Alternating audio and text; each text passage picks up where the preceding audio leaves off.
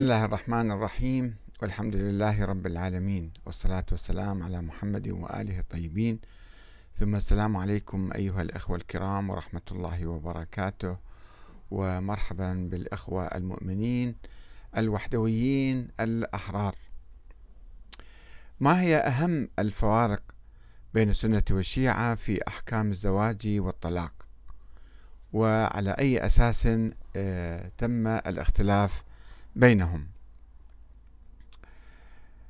يفترض أن يتفق المسلمون جميعا على أحكام الزواج والطلاق المبينة في القرآن الكريم. ولكن حدث نوع من الاختلاف بين السنة والشيعة آه، وبين المذاهب السنية نفسها وكذلك بين الشيعة أنفسهم أيضا حسب كل مجتهد يعني. حدث اختلاف في بعض أحكام الزواج والطلاق.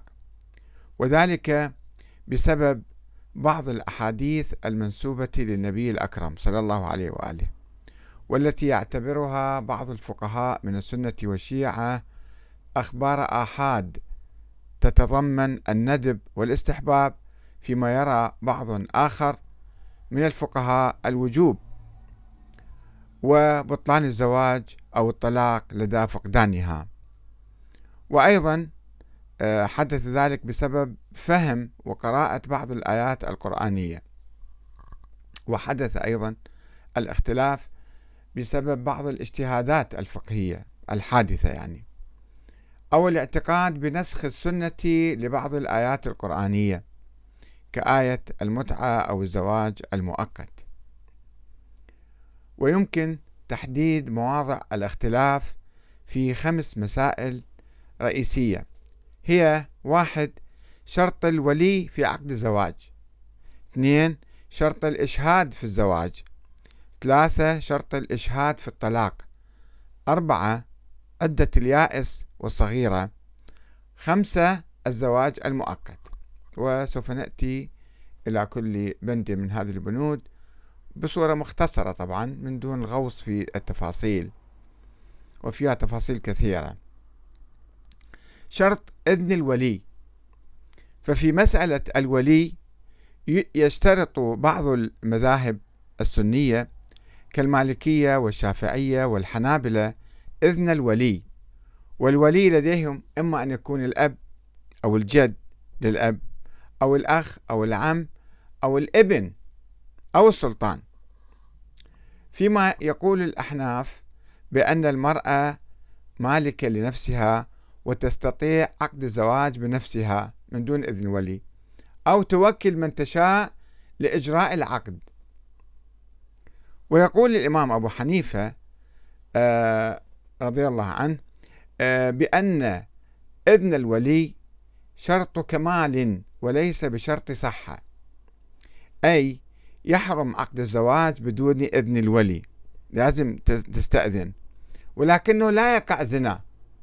بل يترتب عليه النسب والحقوق الأخرى. زواج ولكنه فعل فعلت أو فعل الزوج آه، فعلا محرما. أما الشيعة الجعفرية فيشترطون إذن الولي في المرأة الباكر ولا يشترطونه في الثيب. ويتفق معهم الحنابلة في ذلك. ومن الشيعة من الفقهاء الشيعة من لا يشترطه في المرأة الرشيدة البالغة العاقلة حتى لو كانت باكرا. يقولوا خلص هذه هي ولية نفسها. ويستند القائلون بشرط الولي في صحة العقد على حديث النبوي يقول زواج المرأة بدون ولي باطل. وربما أيضا يستند البعض إلى هذه الآية الكريمة.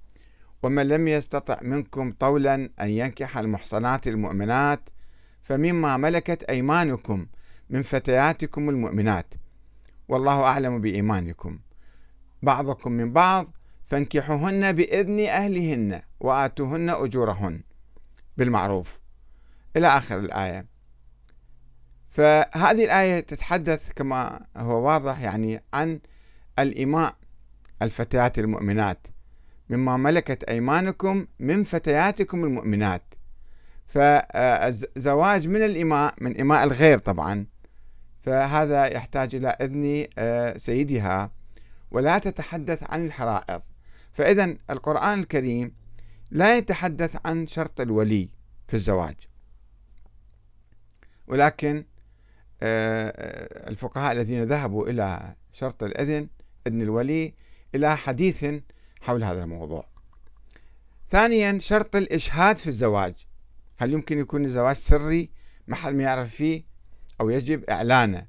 يجب أو يستحب؟ هنا الخلاف. وكما في مسألة الولي يختلف السنة والشيعة حول شرط الإشهاد في عقد الزواج. ففيما يقول